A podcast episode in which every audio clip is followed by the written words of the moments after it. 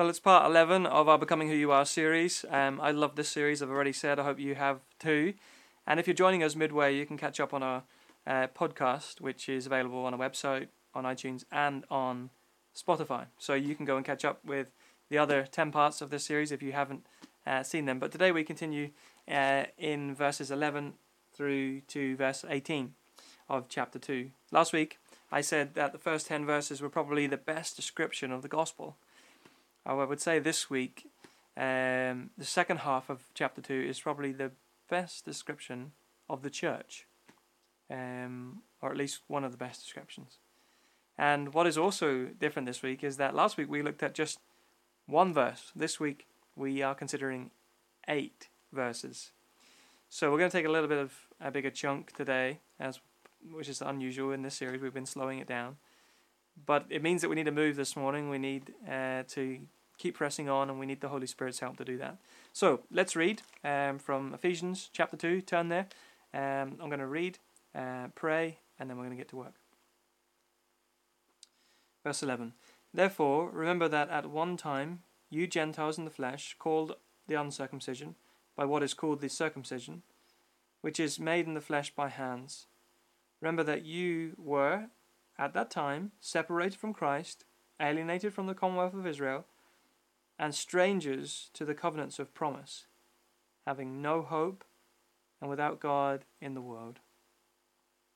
But now, in Christ Jesus, you who were once far off have been brought near by the blood of Christ.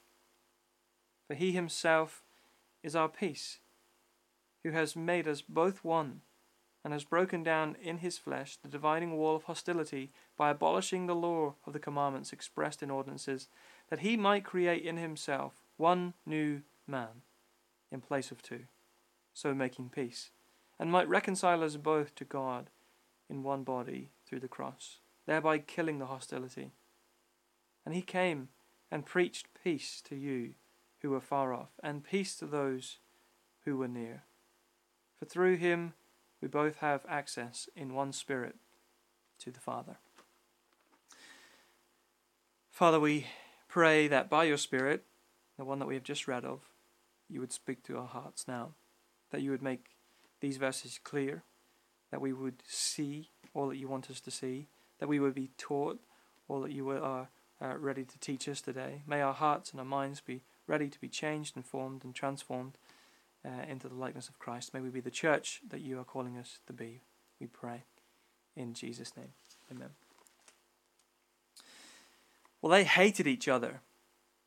They said that they were dogs. And in response, they called them barbarians. Well, they thought that they were lower than the slaves, and they thought they were murderers. Of course, in the context of our reading today, we are talking about Jews and Gentiles. Two groups who lived in close proximity but held extremely different views and disliked one another very much. So, it is even known uh, about these two groups.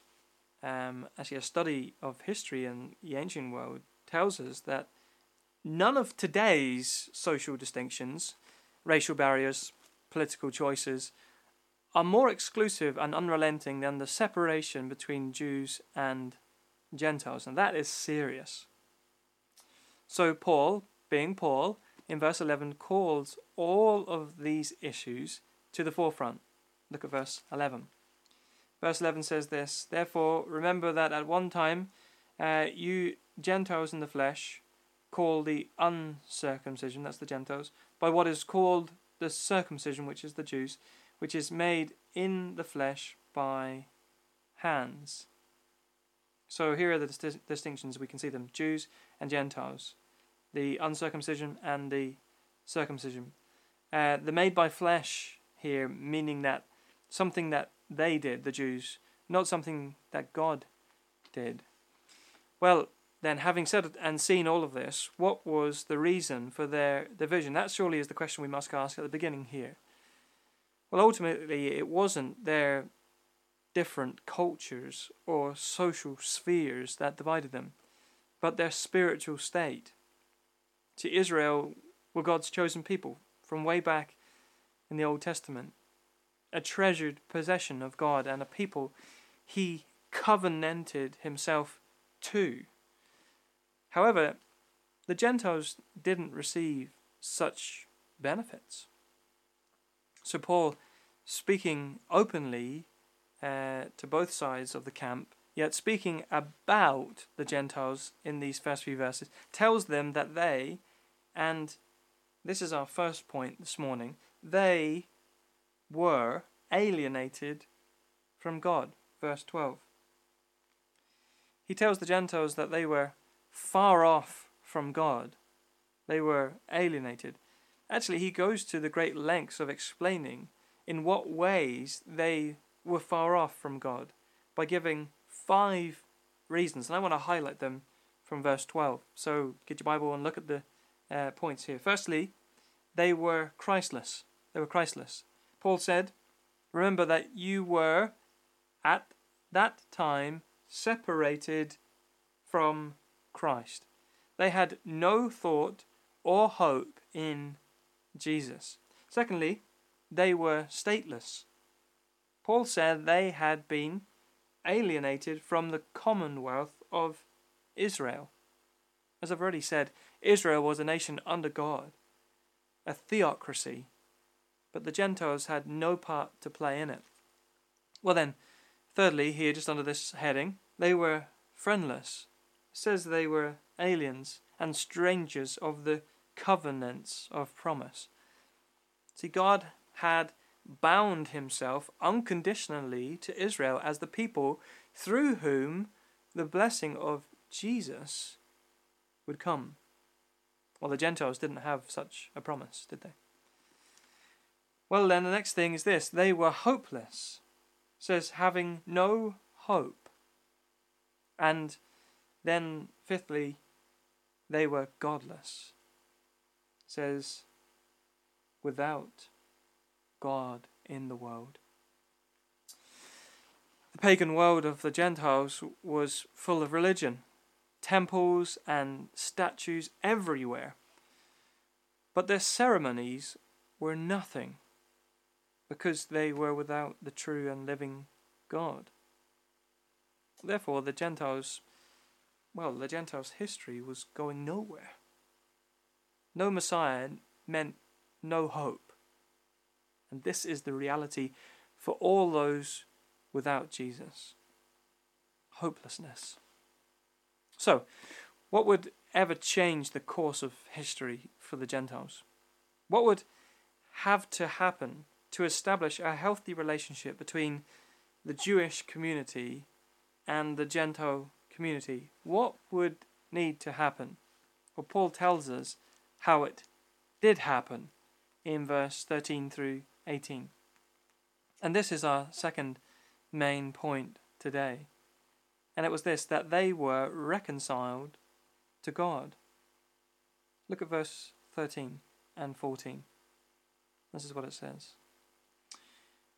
But now in Christ Jesus, you who were once far off have been brought near by the blood of, Je- blood of Christ. For he himself is our peace who has made us both one and has broken down in his flesh the dividing wall of hostility. Those who Paul calls far off in the verses after what we've just read are obviously the Gentiles and those presumably as we see also is written that those who are near are obviously God's covenant people the Jews. But the one thing that brought both communities together and brought both communities to God was the blood of Jesus. It was Jesus who can bring a historically hostile relationship between two sets of people and establish a new, good, and fertile relationship, not only with those two groups, but with those groups and himself. How is he able to do this? And why is he still doing this today? Well, because in verse 14 we read this He himself is our peace. He is the peacemaker. We should remember, memorize that. He himself is our peace. He broke down the dividing wall of hostility between the communities. No longer, since the death of Jesus on the cross, were the were there demarcations between Jew and Gentile because through his blood he created a new order. How did he do this? Well, look at the Bible. Firstly, verse 15, he abolished the law. He abolished the law. Well, be careful to note here, as I say that, be careful to note that this wasn't Paul saying that Jesus broke the moral law. No, no, no. He fulfilled that law perfectly. But he did break the Jewish Jewish ceremonial law. That was the washings, the uh, Sabbath restrictions, and so on. And because he broke this law, but kept the moral law perfectly, he removed the barriers that the Jews had set in place. The very things that banned the unclean dog of a Gentile from entering the temple was now gone, banished, and the grace of God was now available to all, both Jew and Gentile, both you and me. Therefore, Jew wasn't any better than Gentile in God's eyes. Essentially, they were both, both they had both placed themselves in Death Valley, and only for the grace of God, He made a way through His Son that both could be forgiven and reconciled to Himself. So, Christ removed the barriers. He broke down the wall of hostility, and after that wall came crashing down. It was as if there were no evident distinctions between the communities. Essentially, they walked over that wall as one people, which leads us to the second way he divided the wall of hostility. Paul tells us in verse 15 also that we see that he created a new humanity. He created a new humanity. Read it with me because this is just so amazing. It says this He created in himself one new man in place of the two, so making peace. There's a true story of an Anglican uh, Australian bishop named John Reid, who in his early ministry was uh, driving a bus carrying a full mix of black Aboriginal uh, Aboriginal boys and white boys on an outing. As they f- uh, filed in, the white boys took one side and the black boys took the other side of the bus. And the trip went on, and as they went on, they squabbled uh, at one another with increasing intensity. Well, finally, Reid couldn't take it any longer. He stopped the bus and ordered everyone off the bus. Then he said, Everyone on my bus is green. He asked the white boy, What colour are you? He replied, I'm green. Then he asked the same question to one of the black boys, and he replied, I'm black. He said, No, you're green. Well, everyone entered the bus, and Reid was pretty pleased with himself as he had seemingly resolved the issue. Only to then, a few moments later, hear a boy from the back of the bus announce, All right, light green on this side and dark green on this side. This is a true story, and Bishop had the right idea. What he needed was a new race, the Greens, but he couldn't pull it off. But in our text, it tells us that Jesus did. He created a new race, a new humanity.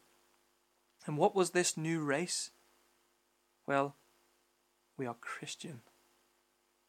Not black or white or working class or middle class, not rich or poor, not Catholic or Protestant. We are part of a new race called Christians, where all those walls of division are gone.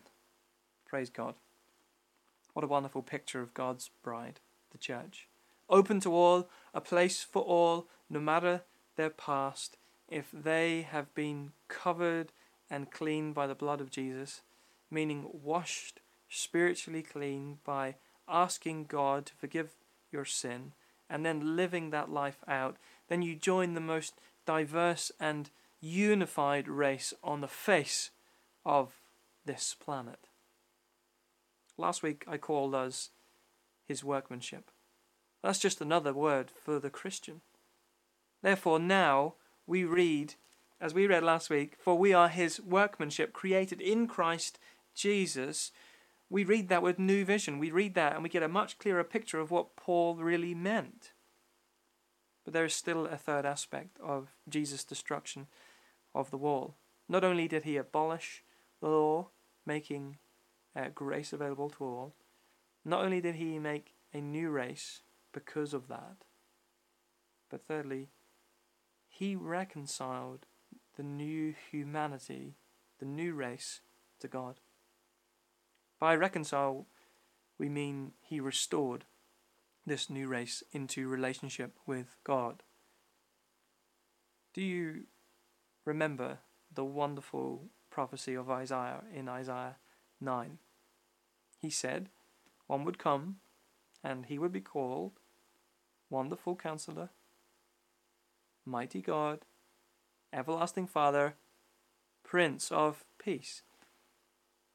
And on the eve of his death, Jesus said this Peace I leave with you, my peace I give to you.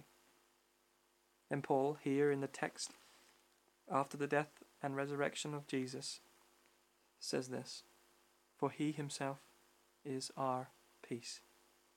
He says, He came and preached peace to you who were far off, and peace to those who were near. That's verse 17. Well, then we must close with looking at verse 18, which says this For through him we both have access in one spirit to the Father. Uh, R.W. Stott, author and uh, evangelical minister in All Souls, London, says this The highest and fullest achievement of our peacemaking, reconciling Christ, is the Trinitarian access of the people of God, as through him, by the one Spirit, we come boldly to the Father. Well, Verse 18 tells us that through him, that is Jesus, we, both Jew and Gentile, have access in one Spirit to the Father. What Paul is saying is that this access in the Spirit to the Father is the key to peace peace with God, and peace with those around us. This is why Paul is telling the Ephesian church these exact things. No doubt the Ephesian church was built up of Jew and Gentile, but the unity and peace which should be established in the church comes from our personal and intimate relationship with our Father in heaven and is activated by the Spirit which lives within each believer. Therefore, peace between Jew and Gentile, every race and ethnic group, rich and poor, educated and uneducated, whatever your political view, comes only in Christ. Well, all the responsibility we as the church hold to be a pocket of reconciliation and shalom, peace in our community, in a world full of anti shalom right now, a world that is alienated far, far from God. We have access to the fullest power found in God, the Father, Son, and the Holy Spirit. So let's spend time restoring, building our relationship with our Heavenly Father. That in turn, our vertical relationship will have a wonderful and powerful impact on the horizontal for the glory of God and the building of His kingdom. For those of you who are listening who are far off, who are alienated right now from God, as Paul said, well, now is the time to realize that Jesus has broken down the walls and He is inviting you in that you may experience His saving grace and peace unimaginable. Father, we thank you for all the work that your Son has done in coming and dying on the cross, that in doing so he broke the laws that stopped and hindered people coming into the presence of God. We thank you that now we stand in a day of grace where your arms are wide open, that through your Son, the Lord Jesus Christ, all are welcome in if they turn from their sin and repent and commit their lives to Christ. Lord, we thank you for this amazing, amazing grace. Lord, we thank you for the church. Lord, we thank you that we are a people of unity, we are a new race. May this be established in our hearts and our minds. That is, that is who we are. Whatever distinguished us before is gone. Now we are Christians. We are Christ's sons and daughters. And that is what unifies us and brings us together from wherever we have come from. Lord, we thank you for that wonder. We thank you for your word. We pray you will continue to teach us, help us to meditate upon it each day, we pray. Even the thoughts we have think, thought about this morning, help us to think upon them throughout this week, giving thanks for all that you have done through your Son, the Lord Jesus Christ, in whose name we pray. Amen.